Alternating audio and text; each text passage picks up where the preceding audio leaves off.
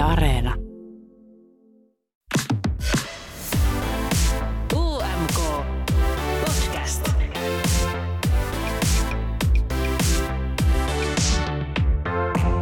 UMK ja monet muut karsinnat on takana päin ja viisukevät alkaa pikkuhiljaa hahmottua. Huomion herättävyys on taktiikka viisuissa ja tällaisia biisejä tänäkin vuonna löytyy. Käydään siis tässä jaksossa läpi ne biisit, jotka on herättänyt eniten keskustelua, tunteita, huomioon, mitä ikinä, ja pohditaan muun muassa Suomen voittomahiksi näiden perusteella. Nyt on ainakin melkein kaikki biisit tiedossa, ja onpa taas kattaus. Viisukevät tulla jolkottelee kyllä huimaa vauhtia, ja pureudutaan nyt näihin keskusteluun herättäneisiin biiseihin, ja aloitetaan vaikka Latviasta.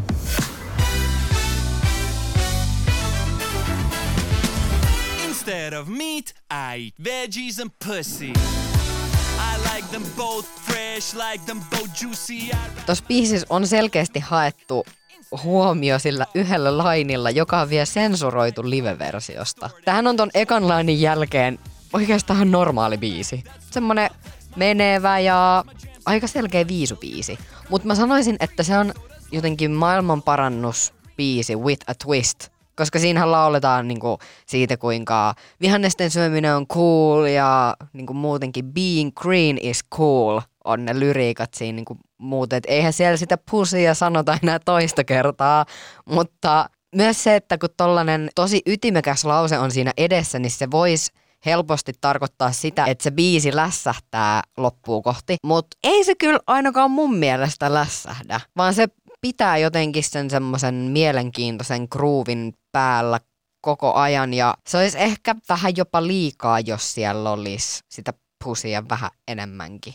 Et sillä saadaan niinku se huomio ja sitten mennään eteenpäin ja lauletaan siitä, kuinka being green is cool. Aika nerokasta. En, okei, en mä olisi keksinyt tollasia lyriikoita siis ollenkaan, mutta en mä varmaan keksisi minkäänlaisia muitakaan lyriikoita. Mutta tämä biisi on ainakin mun TikTokissa pyörinyt tosi paljon. Se voi joko johtua siitä, että mä oon syvällä Euroviisu TikTokissa, tai sitten tästä on vaan tullut jo sellainen Euroviisuista noussut meemi. Se voi olla, että toi biisi tulee olemaan sellainen, mitä ihmiset ei tiedä, että se on niinku viisubiisi. Vähän niin kuin esimerkiksi Epic Sax Kai, monihan ei tiedä, että se on Euroviisuista. Niin tässä voisi olla aineesta siihen samaan.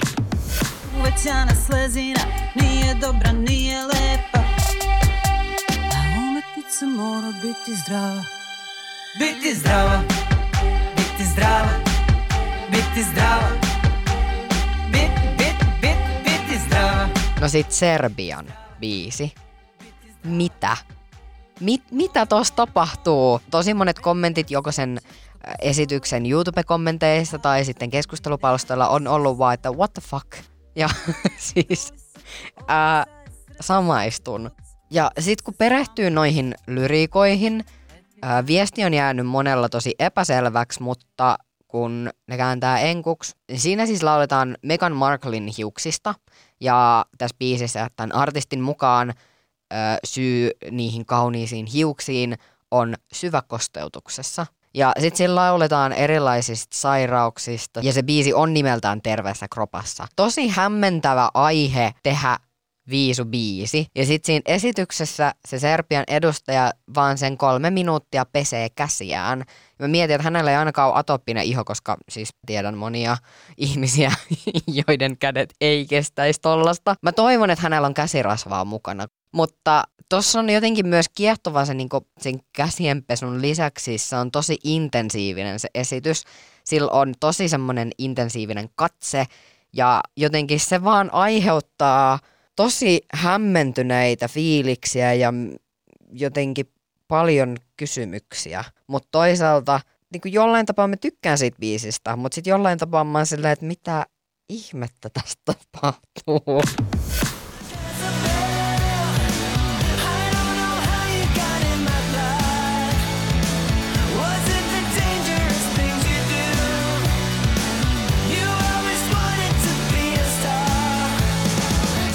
Hämmennystä on varmasti aiheuttanut myös The Rasmus, koska siinä on se virtuaalihahmo, sit Laurilta vaan yhtäkkiä fium, lähtee se takki pois. Ja siinä tapahtuu vaikka mitä, ja se on tosi moniulotteinen se heidän esityksensä. Ja sitten myös aina mietityttää se, että kun on menestynyt bändi, niin tuokse se automaattisesti sitä menestystä myös viisuissa.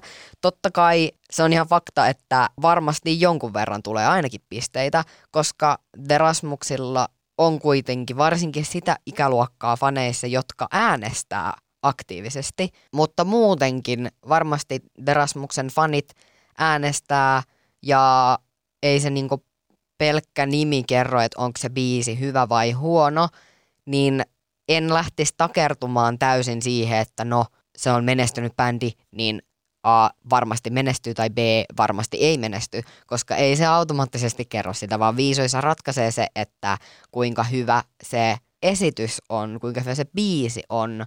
Mutta on noussut myös keskustelu tämän Jezebel-termin käytöstä, koska sillä on myös rasistisia merkityksiä.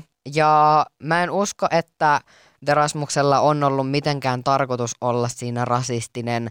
Se on voinut johtua epätietoisuudesta ja me kaikki tehdään virheitä, mutta mikäli tähän haluaa paneutua enemmän, niin suosittelen kuuntelemaan Kohupodin, koska siellä oli tosi hyvää keskustelua juuri tästä aiheesta, niin turha mun mennä tässä siihen, kun joku muu sanottaa asian paljon paremmin.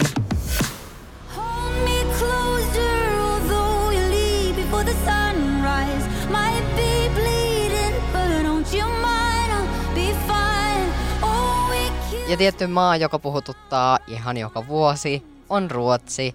Ja Melodifestivaalin voitti Cornelia Jacobs biisillä Hold Me Closer ja hän lähtee sitten Euroviisuihin Ruotsia edustamaan. Hän osaa laulaa. Mä tykkään siitä raspista, joka hänellä on siinä äänessä. Ja se esitys on jotenkin ihanan yksinkertainen. Siinä on ehkä myös monella samaistumispintaa niihin lyrikoihin, ja ne lyriikat pääsee kyllä tossa biisissä tosi paljon edukseen. Tai sille, on biisejä, joista ei erota niitä lyriikoita välttämättä saman tien tai tajua ihan sitä merkitystä, mutta tuossa Cornelian biisissä se kyllä oikeasti avautuu heti. Mä en ole yllättynyt, että Cornelia voitti. Siinä voi olla myös jopa voittaja-ainesta ihan viisuissa siinä biisissä, mutta mä toivon, mä todella toivon, että se esitys pistetään täysin uusiksi. Muuten Cornelia olisi varmasti ollut mun ihan ykköslemppari, mutta se esitys tökkii. Mä en tiedä miksi, mutta mun mielestä se vihreä ei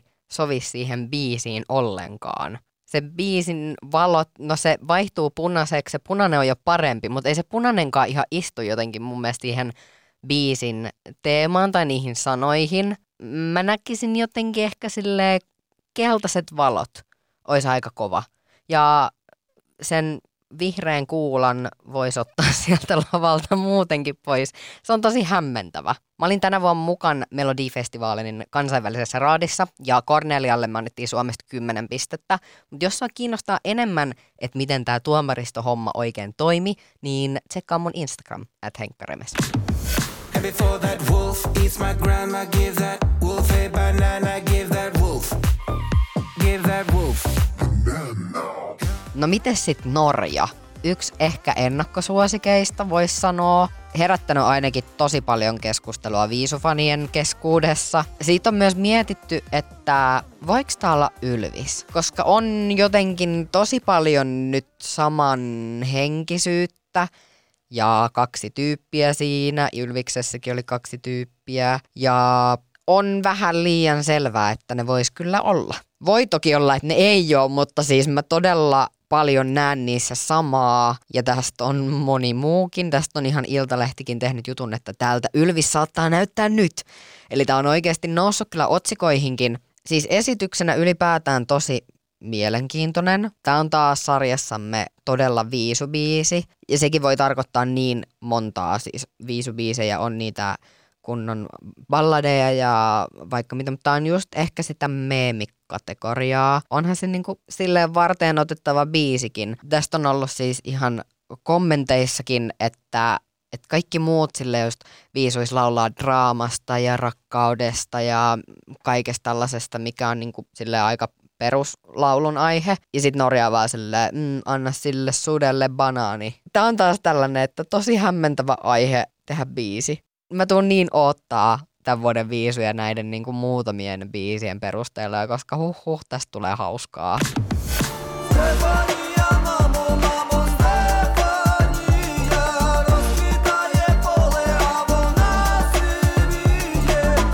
Yksi, mikä on aiheuttanut kans keskustelua, on Ukrainan tilanne ja se, että heillä on kuitenkin nyt edustusbiisi, mutta viisut ei varmasti ole nyt ensimmäinen asia, joka ukrainalaisella on mielessä. Mutta mä mietin, että onhan niiden osallistuminen joka tapauksessa mahdollista, jos on kuvattu esimerkiksi tämä live on tape jo siellä itse karsinnoissa, kuten monet maat tekee. Jotkut sitten taas kuvaa ne erikseen ja voi olla, että Ukrainan tilanteessa on yleensä menetelty niin. Tämä on niin uusi käytäntö, että en osaa sanoa, mutta jos se on jo kuvattu ennen sodan syttymistä, niin silloinhan Ukrainalla on tavallaan mahdollisuus osallistua edelleen viisuihin. Ja tota Ukrainan karsintaa tälle jälkikäteen katsoessa tulee tosi surullinen olo, että noin kuukausi sitten siellä on ollut vielä mahdollisuus nauttia livemusasta ja ajatella paljon iloisempia asioita kuin sitä sotaa. Ja tämä bändi, Kalusorkestra, on itse siis lähtenyt sotaan ja sanonut, että jättää viisut nyt sivuun, mikä on todella ymmärrettävää. Ja sen takia onkin ihan mielenkiintoista nähdä, että miten tämä tulee vaikuttamaan euroviisuihin tänä vuonna. Musiikki, niin kuin kaikki tällä maapallolla, jakaa mielipiteitä ja viisut ei todellakaan ole tässä mikään poikkeus. Se riippuu myös tosi paljon vuodesta, mutta tähän aikaan monilla on sellainen fiilis, että nyt ei ole tulossa hyvä viisuvuosi. Tämä varmasti kimpoo siitä, että verrataan helposti viime vuoteen ja tänä vuonna varsinkin tämä on varmaan aika vahvoilla, koska viime vuoden viisut oli niin kovatasoiset, poikkeuksellisen kovatasoiset.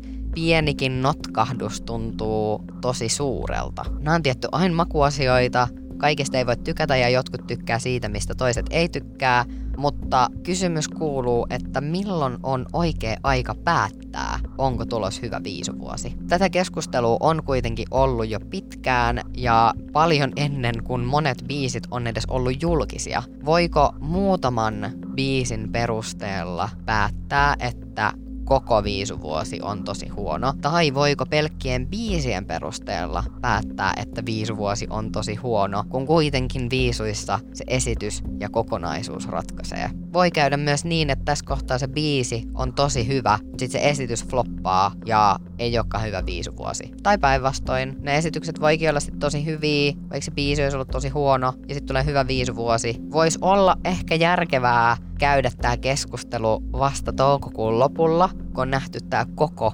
kokonaisuus, koska moni, minä mukaan lukien, ajatteli viime vuonna tähän aikaan, että ei tule kyllä yhtään hyvä viisuvuosi, että nyt ei ole hirveästi lemppareita noussut vielä näistä.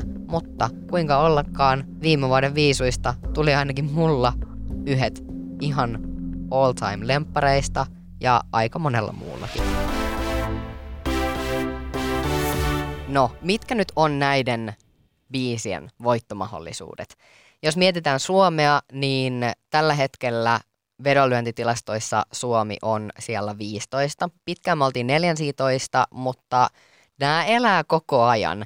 Ykkössijaa pitää Ukraina ja nyt Ruotsin karsintojen valinnan jälkeen Ruotsi on kolmannella sijalla. 15 sija Suomella ei ole mikään hirveän huono, koska jos miettii, että maita nyt on 40 tai 39, jos Ukraina ei osallistu, mutta about 40 kuitenkin, niin 14han on kuitenkin paremmalla puolella. Ja jos mietitään vaikka, miten Soft Engine pärjäs, se on kuitenkin kolmanneksi paras Lordin jälkeen, niin sehän oli 11. Et jos me oltaisiin finaalissa 15, niin sehän olisi aika kova sijoitus. Toisaalta totta kai mietityttää se, että kun viime vuonna Rokki voitti, niin yleensä seuraavana vuonna se genre ei ole saavuttanut samanlaista suosioa viisuissa, mutta mä näen myös, että viisuissa on jonkinlainen murros tässä olemassa, koska viime vuonna toimi niin erilaiset biisit. Siellä oli tosi paljon omalla äidinkielen laulettua, siellä oli vähän sellaista kansanlaulumaisempaa ja sitten just sitä rockia ja kyllä siellä poppikin jonkun verran pärjäs. Mutta onko tämä vuosi nyt palladivuosi vai poppivuosi, koska mä näen tosiaan, että Ruotsissa olisi sitä voittajamahdollisuutta, mutta mä näen sitä voittajamahdollisuutta myös Italiassa, joka olisi aika ainutlaatusta, että isäntämaa voittaisi kaksi vuotta putkeen, mutta ei se kai mahotonta oo. Tässä on myös se, että kun Ukraina nyt vedonlyöntitilastoissa on tuolla ykkösenä, niin on myös ihan mahdollista, että mikäli Ukraina osallistuu viisuihin, niin he myös voittaa koko skapan. Varmasti tulee tilanteita, että maat haluaa kiillottaa maan kuvaa antamalla pisteitä ja osoittamalla sitä kautta, että hei, olemme teidän ukrainalaisten puolella, tässä teille vähän viisupisteitä. Ja on varmasti myös vaikea olla antamatta niitä pisteitä. Mä mietin, että jos Ukraina voittaisi euroviisut, niin se voittohan tavallaan menisi hukkaan, se olisi säälivoitto. Ja Ukrainalla ei tällä hetkellä edes ole mitään resursseja järjestää euroviisuja. Ihan mielenkiintoista nähdä myös se, että jos Ukraina ei osallistu viisuihin, niin koska euroviisut on muka tämä epäpoliittinen kilpailu, niin sivuutetaanko Ukrainan sota kokonaan vai näytetäänkö siellä kuitenkin jotain muistopätkiä tai soitetaanko toi biisi. Mutta sitten toisaalta se Ukrainan biisi ansaitsisi kyllä voiton, miettimättä nyt mikä maan tilanne tällä hetkellä on. Mutta siinä on taas jotain sellaista omalaatusta. Mä näen ehkä siinä tosi paljon myös samaa, mitä viime vuoden Go Eissä. Ja se ei ole mitenkään ihme, koska Go Ein Ihor on myös Kalushissa, joka on siis tämä tämän vuoden edustaja. Mutta jos rock ei tänä vuonna ole se genre, jolla välttämättä ainakaan voitetaan, niin Italia ja Ruotsi on aika vahvoilla tällaisilla hitaammilla biiseillä, palladeilla, mutta Ukrainan on sitten taas nopeatempoisempi, mutta se ei ole sitä rockia. Ja siinä on ihan mielenkiintoista se, että siinä Ukrainan biisissä on räppiä, mitä ei ihan hirveästi nähdä Euroviisuissa. The Rasmus myös varmasti tulee saamaan ihan hyvin pisteitä. Me suomalaiset helposti ajatellaan, että no ei me ikinä tulla pärjäämään. Kyllähän näin ajateltiin viimekin vuonna ja hups oltiin kuudensia. Täytyy osata katsoa vähän nyt silleen Suomea Suomen rajojen ulkopuolelta, eli vähän niin kuin out of the box. Ja miettii ehkä myös, mä oon pessimisti, mutta joskus täytyy miettiä myös optimistisesti. Ja mä uskon, että The Rasmuksella on ihan hyviä mahdollisuuksia tänä vuonna. En tiedä, riittääkö biisi voittoon, mutta kyllä mä nyt uskon, että me päästään finaalissa ihan hyville sijoituksilla. Jos mä nyt unohdin sanoa jonkun biisin, joka on herättänyt tänä vuonna tosi paljon keskustelua tai ylipäätään huomioon, niin hei tässä mun Instagramiin, at henkkyremes, jutellaan siellä lisää. Mun Instassa on muutenkin viisuaiheita pitkin kevättä, niin on myös Yläksen ja UM-konsomeissa, at Yläksi, at Uuden musiikin kilpailu, ota ihmeessä haltuun. Podin pariin me palataan jälleen kahden viikon päästä. 29. maaliskuuta kello kasilta tulee taas uusi jakso UMK-podcastiin Yle Areena.